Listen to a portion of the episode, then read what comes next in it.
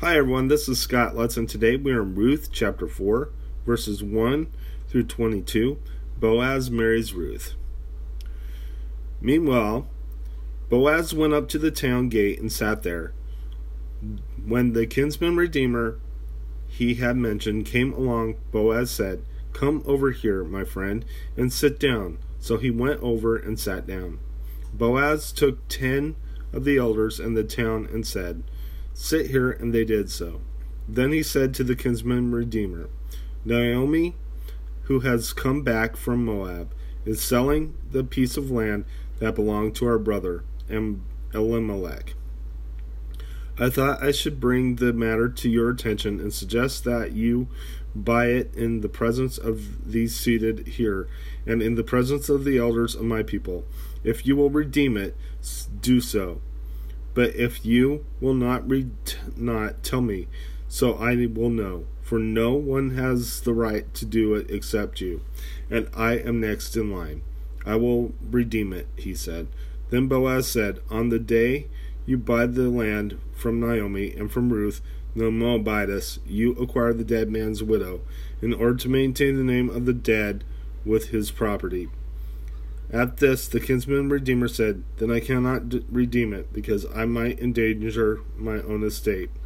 You redeem it yourself. I cannot do it. Now, in earlier times of Israel, for the redemption of the transfer of property to become final, one party took off his his sandal and gave it to the other. This was the method of legalizing transaction in Israel. So the kinsman redeemer said to Boaz, Buy it yourself, and he removed his sandal.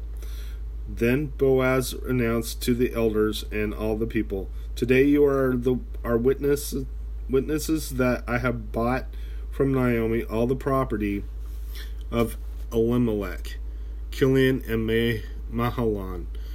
I have also acquired Ruth the Moabitess Mahlon's widow as my wife in order to maintain the name of the dead with his property, so that his name will not disappear from among his family or from the town records. Today you are witnesses.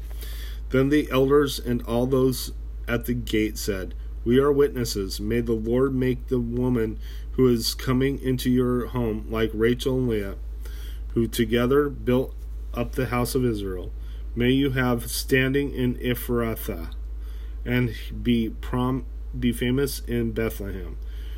Through the offspring the Lord gives you by this young woman, may your family be like that of Perez, whom Ismar, who Tamar bore to Judah. The general, the genealogy of David. So Boaz took Ruth, and she became his wife then he went to her, and the Lord enabled her to conceive, and she gave birth to a son. The woman said to Naomi, Praise be to the Lord, who this day has not left you without a kinsman redeemer. May he become famous throughout Israel. He will renew your life and sustain you in your old age. For your daughter in law, who loves you and who is better to you than seven sons, has given him birth. Then Naomi took the child, laid him to her lap, and cared for him.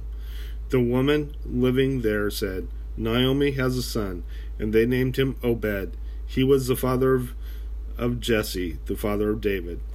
This then is the family line of Perez.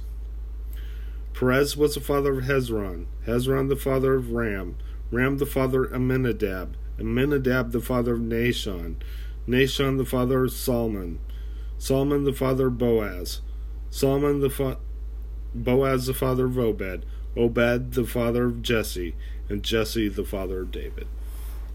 All right, that concludes uh, the book of Ruth. Tomorrow we will begin with uh, Samuel.